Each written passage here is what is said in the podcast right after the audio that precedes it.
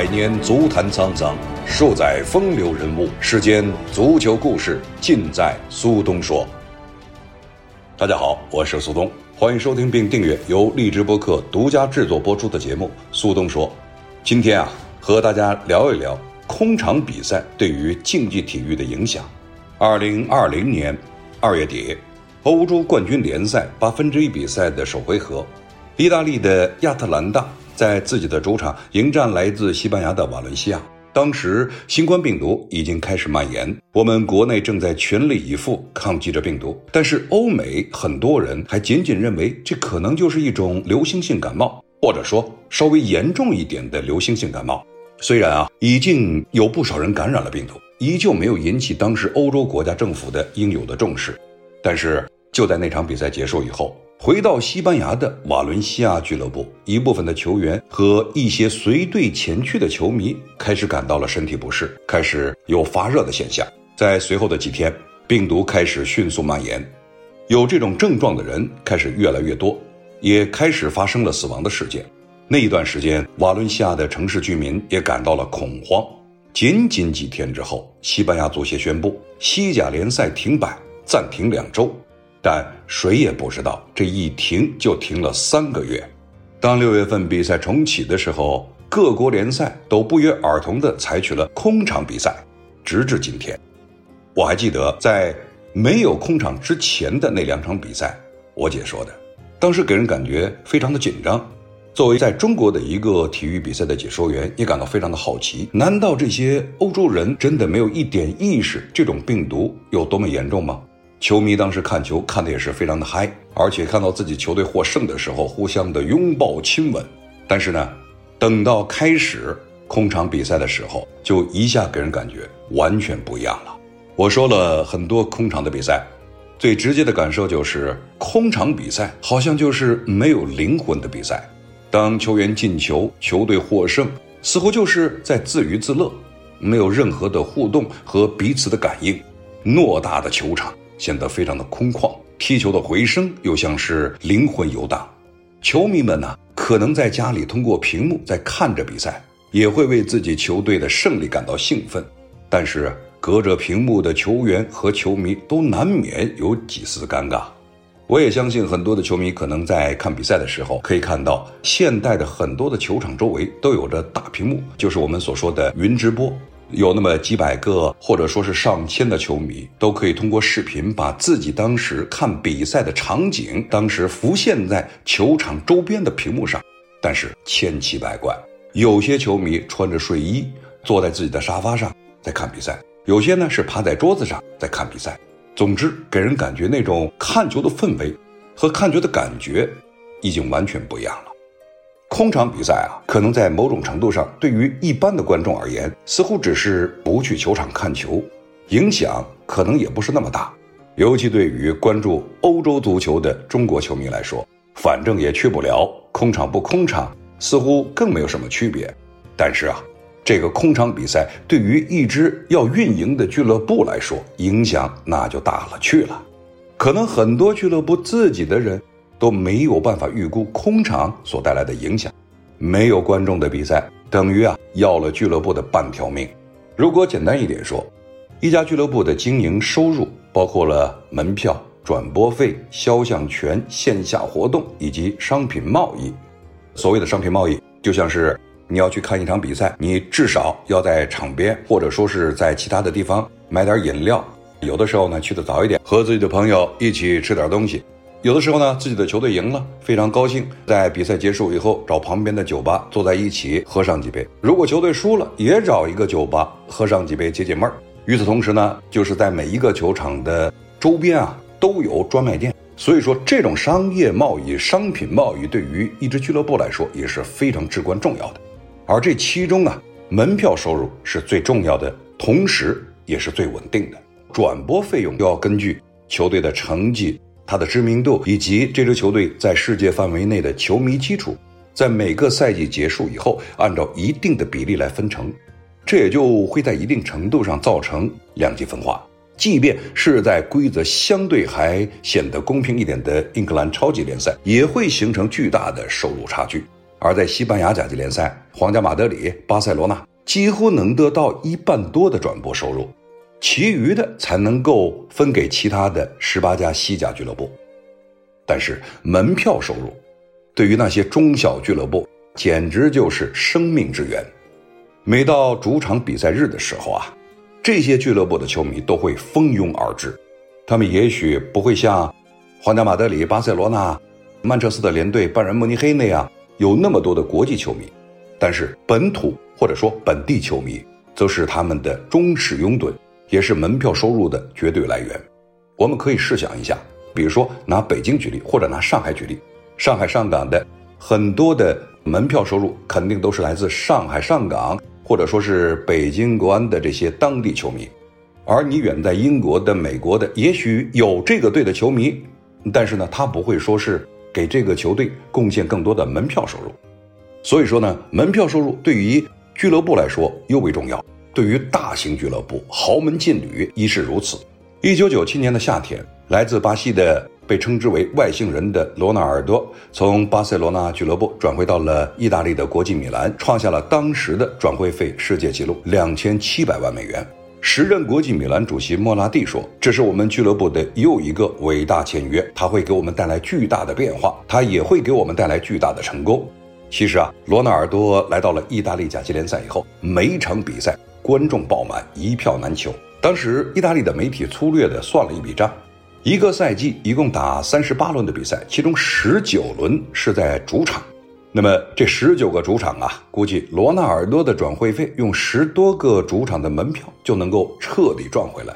所以媒体当时开玩笑说是莫拉蒂说这话呢，有好几层的含义。最重要的当然，他希望的罗纳尔多的加盟能够扩大国际米兰他在世界范围内的影响。其次就是签下罗纳尔多，他可以给国际米兰俱乐部，也包括了给莫拉蒂本人带来巨大的财政收入。当然，这是媒体当时自己这么说的。在近两年，二零一八年，C 罗从皇家马德里加盟尤文图斯，当时的转会费用是一点二亿欧元。在尤文图斯比赛时，意大利媒体他们自己说啊，你就是在这个球场上，说实话，你根本找不到一个空座。如果能有站票，估计边线上都会站满人。而尤文图斯客场比赛的时候，球场的门票早在几个星期前就已经售罄了。记得有一次啊，尤文图斯客场比赛。C 罗呢，当时被轮换，没有进入到大名单，而他们的对手的球迷可就炸了锅了，向他们的俱乐部抗议投诉，要求退票。而这家对手的俱乐部的老板也是一脸苦笑，一筹莫展。他苦言道：“我们多少年都没卖过这么多门票了，现在 C 罗不来，我们又没有办法，这太让我们难堪了。”这两个例子啊，说明了，无论是对于大的俱乐部，还是中小俱乐部，门票收入不但稳定，而且重要。对于整个俱乐部在未来的运营也起着非常非常关键的支撑作用，但是，空场比赛没有了门票收入，也切断了俱乐部的主要财务来源。一开始啊，大家都只觉得应该是暂时的难关，谁也没有想到，几个月后的今天，很多俱乐部已经开始度日如年。即使那些豪门都感到地主家也没有更多的余粮了，整个五大联赛去年仅有皇家马德里和拜仁慕尼黑还能显得盈利，但依然是大幅减少。空场比赛也很容易形成恶性循环，没有观众对于比赛本身影响是非常大的。比如啊，德甲在空场以后，主场的获胜率从本来的百分之四十三降到了百分之三十出头一点。而场均的进球数也明显的降低，从一点七四到差不多一点四三，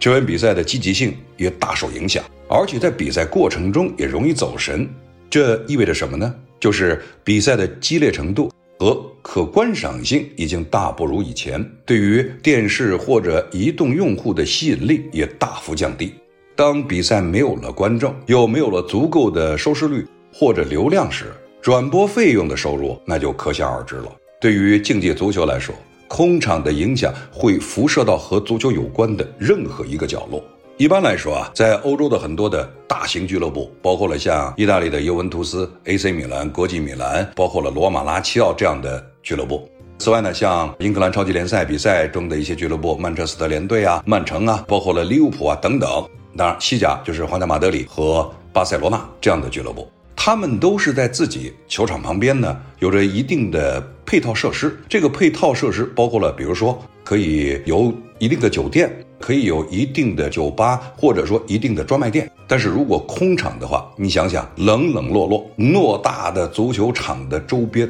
都没有一个人。这对于整个行业的影响可想而知了。你像马德里竞技，它现在所使用的是万达大都会球场，这个球场是在马德里城市的边上，也就是用我们的话来说呢，属于远郊地带。一般来说，如果没有比赛的话，没有人刻意的要去那，除非呢是旅游者，他是马竞的球迷，或者想收藏一些马竞比赛的纪念品啊等等，他会专程去一趟。但是呢，这些人是非常有限的。直到要有比赛了，而且对手又非常强，球迷非常多，就会蜂拥而至。旁边可能酒店也会爆满，餐馆也非常的忙碌。同时，专卖店的衣服啊、纪念品啊，那往往是非常的抢手，人山人海。但是呢，现在这一切都没有了，酒店也没有人去住了，餐馆也没有人去吃了，专卖店只挂着零零星星的几件衣服，估计也没有人去问津了。所以说。空场比赛对于足球的影响可能远远的超过了我们的想象。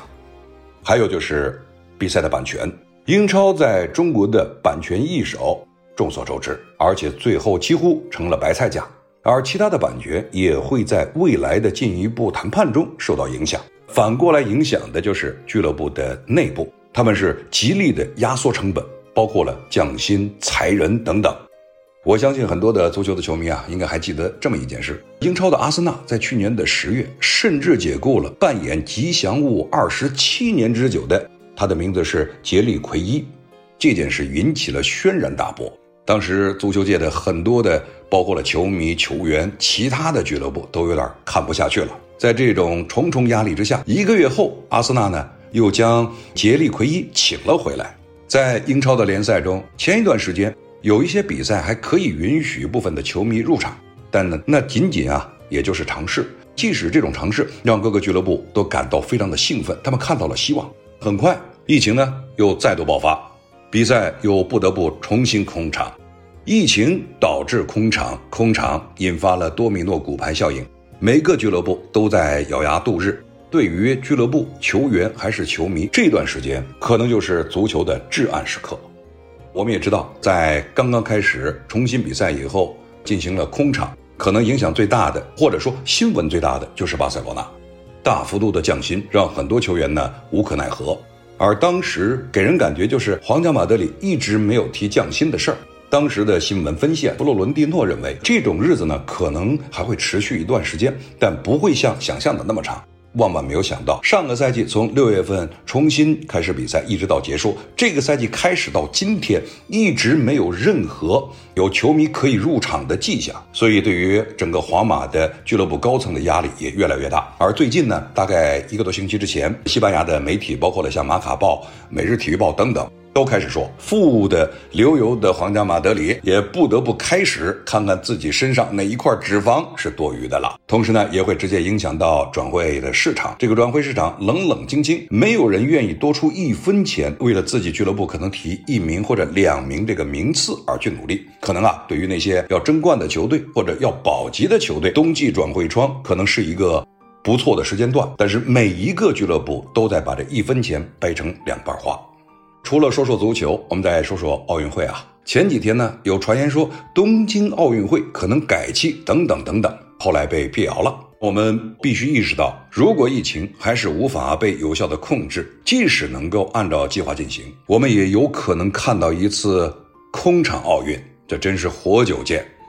奥运会呢，和其他的联赛还不同，它是一个多达万人的群体性聚会。而且在两周之内要进行数百项的比赛，不要说啊，对于观赛者的体测呀，还是检测，对于参赛者的预防工作，都是一项几乎不可能完成的任务。想想看，要有来自一百多个国家的参赛者，他们每一个国家的情况都不同，每一个人的情况都不同，参加的比赛的项目也都不同，对于组委会的要求之高，几乎是难以想象。从去年开始，说是奥运会推迟到二零二一年，在东京奥运会的组委会方面，他们更多的注意力呢是放在了如何有效的去防疫，包括了比如说运动员在进入日本之前如何进行有效的预防检测等等。进入到了奥运会的赛场以后，包括了奥运村，你如何更好的去预防检测，这都是一个非常非常庞大的工程。而对于那些参赛的运动员本身来说呢，他也要冒风险。你不知道你的对手的情况是什么，你只知道他并没有任何感染的迹象。但是呢，现在我们也知道疫情的发展，所谓的无症状感染等等，我们是防不胜防。这也就是导致了前段时间呢，有传言说东京奥运会可能要改期啊等等这种谣言或者传言。但无论如何，对于奥运会这么大的一个团体性运动项目，那可能对于参赛者来说，这种考验或者风险比我们想象的要大。你还不像联赛，比如说，无论你是英超、西甲、德甲等等，毕竟是一个国内的联赛，国内这种检测防疫工作它是有统一标准的。如果有人感染了，至少能够查出来哪些人跟他有接触，或者这一段时间自己球队里边的训练情况，你是有迹可查的。但是奥运会那真是太危险了，所以说对于现在的奥运会的考验，可能不仅仅是对于这一些参赛者的考验，对于这些组委会的工作人员，他们本身的工作就是一个奥运项目。奥运会呢，四年一次，最重要的也就是观众和收视。我相信，只要能够进行收视和流量，都会创下新高。如果空场进行比赛，很难想象奥运会它本身魅力的体现。你自己设想一下，百米比赛时，我们一般呢印象中在电视上看的都是山呼海啸，观众震耳欲聋的呼喊。空场以后，就给人感觉，你可以脑补一下那个画面，更像是一场哑剧般的跑步。即使啊你拿到了冠军，可能和你一起庆祝的只有自己的队友和自己的一些对手。你没有办法和旁边的观众进行共同的庆祝，或者说进行一些互动。而奥运会的魅力就是和你旁边的这些观众啊、队友啊来体验，在这种急速的、高速的竞争之后所获得的胜利给你带来的愉悦。还有一个问题就是，在这样的情况下，为什么体育比赛还要进行？各个国家呢，即使受到空场的巨大影响，还要继续。包括了我们已经结束的这个赛季的中超联赛，它是集中的赛会制比赛，这也就是牵扯到了体育本身。体育本身它改变不了什么世界，但是呢，它可以给那些改变世界的人自信。人类从古到今，在大灾大难面前，往往显得手足无措，甚至丧失信心。